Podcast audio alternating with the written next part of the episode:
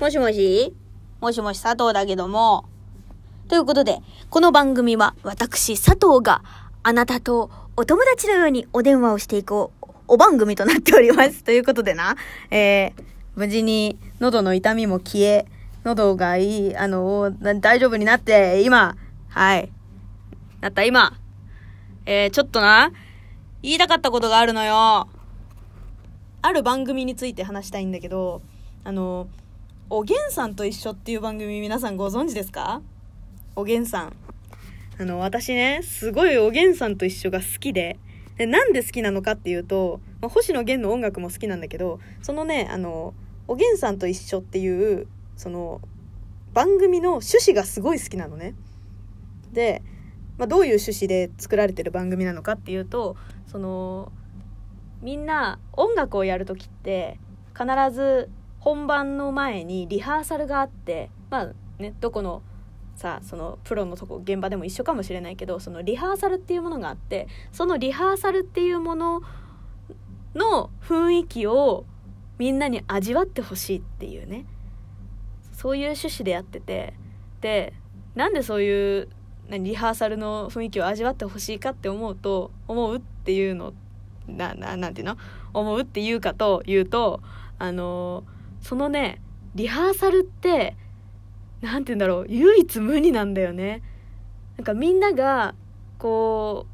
本番ってちょっと浮つくっていうか緊張してピリっていう空気になるの。もうどうしてもどこですらももう必ずピリっていう空気になってやらなきゃっていう気持ちになるんだけどリハーサルっていうのは一段階こう肩の力が抜けててみんな意外とこうここでやらないあのメロディーとか弾いちゃうぞみたいな。なんか あそっちがその気ならこっちもみたいな。なんか音楽のこう自由な駆け引きみたいなのがリハーサルってちょっとあったりするのよ。でそういうこう自由な空気自由な音楽っていうのを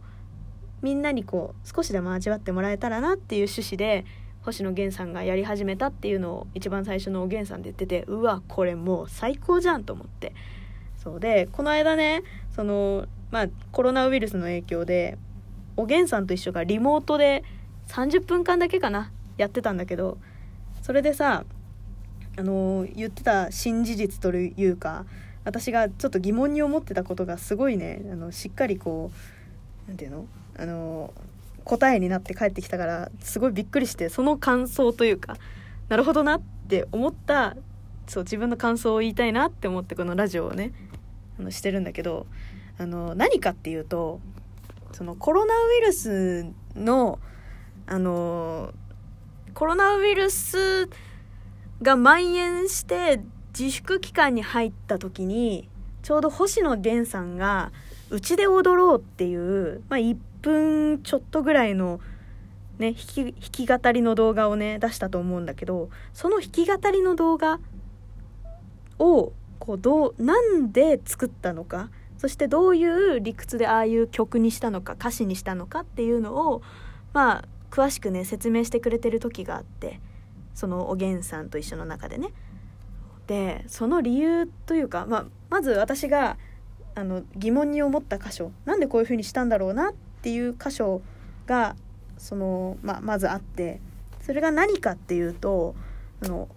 おげんさんと一緒だ じゃないや「えっと、うちで踊ろう」の曲が後半ちょっと、まあ、ちょっとっていうか結構テンポが速くなるのよ。実は。でなんか結構その何て言うの？パソコンの打ち込みとかをしてる人とかあとリズムめちゃくちゃ狂わない人とか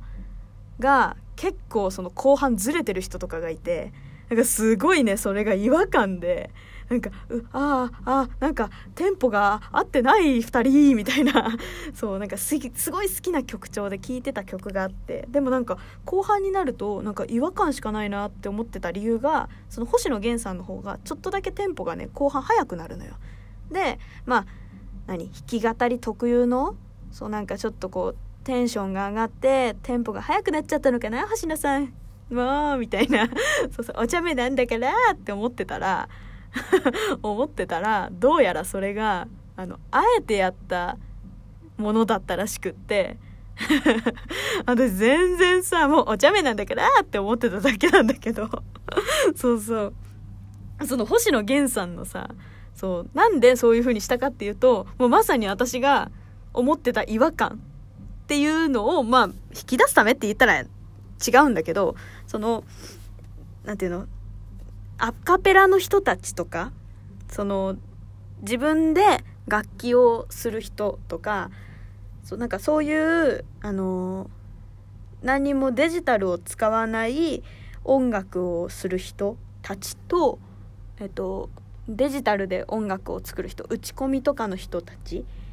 の差をなくしたかったって言って。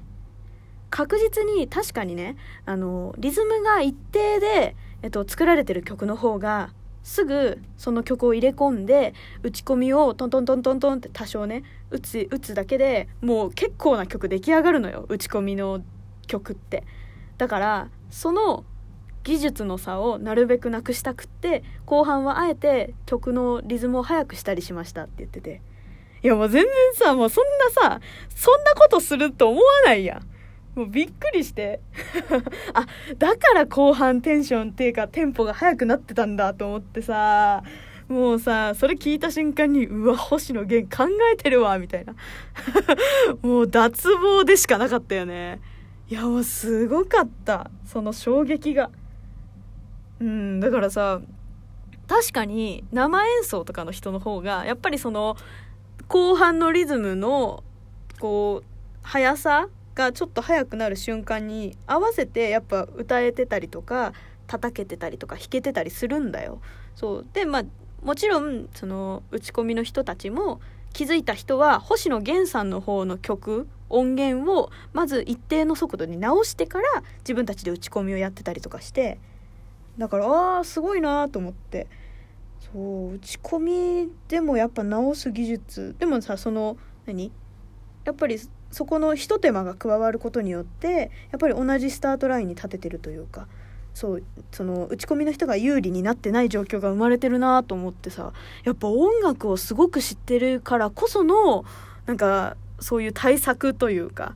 そうなんかみんなが平等に楽しめるというかそう有利になるものを作らないみたいなそうそういうなんかね気遣いみたいなのがおげんさんで見えてさすがだなって思っちゃったんだよね。そう。いやーほんとね。あとなんかねあの松重さんっていう俳優さんとこう今聴いてる音楽なんすか？みたいなのをこうなんか語り合うみたいなちょっとしたねところがあったんだけどああいうのいいよね本当に。もうこれさ見た人にしかさ分かる番組になってないけどさあーなんかああいう私最近こういうの聞いてるんですよ、みたいな。私はちなみに、私の話をすると、私はちなみに最近、モーニング娘。のラブレボリューションと、お邪魔女ドレミの、あの、大きな声でピリカピリララを聞いてます。音外れまくりそう。なんか元気なね、やっぱり元気の出る曲聴きたいなと思って。そう。そういうのをね聞いてるっていうなんかそういうこう音楽についての話とかをできるお友達ってすごいいいなと思って。それを聞いなんか聞いてるだけで仲間に入れた気がして。すごい良かった。うん。なんかねいいよね。そう。まあ私がね聞いてるのはもう本当に1990年代？2000年代をやっぱりこうあの生きてきた人たちなら絶対わかるだろう曲なんだけどさ、まあ、星野源さんと松重さんはさやっぱり結構コアな話してて。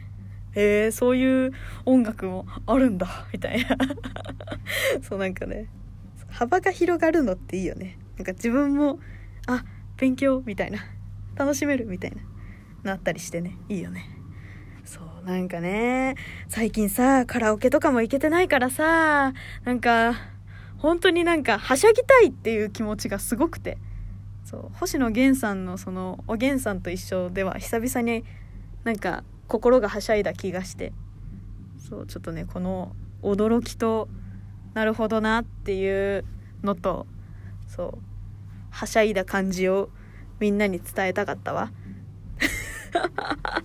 なんじゃこりゃ。そう。いや、でもね、ほんと、みんな音楽は聴こう。うん。まあね、ほら、結構私の周りでも多いけど、そのカラオケで歌えるような曲を聴く人だか自分がカラオケで歌いやすい曲とかっていうので、主に歌を聴いてる人とかが結構最近は多いのかなって思うんだけど、でもね、あのー、そうじゃない曲もすごいたくさんいいのいっぱいあるから。いいのいっぱいあるのよ。音楽って。そう。もうね、ここの何がいいとか、ここのイントロからのこの感じがいいとか、もう全然わかんなくていいのよ、音楽って。なんかノリかっこよくないでもいいの。あ、私には向いてないよ、そういう音楽って言わなくていいんだよね、音楽って。いいよ、本当に。もう、なんかいろんな曲みんな聴こう。私もさ、その、なんか、毛毛嫌いというかあんまり苦手な曲調とかももちろんあるけどそう。でもねみんな音楽はやっぱり人生を豊かにするよ。何様っていうね。何様なのお前っていうね。いやもうほんとそう。音楽おげんさんと一緒そう録画でね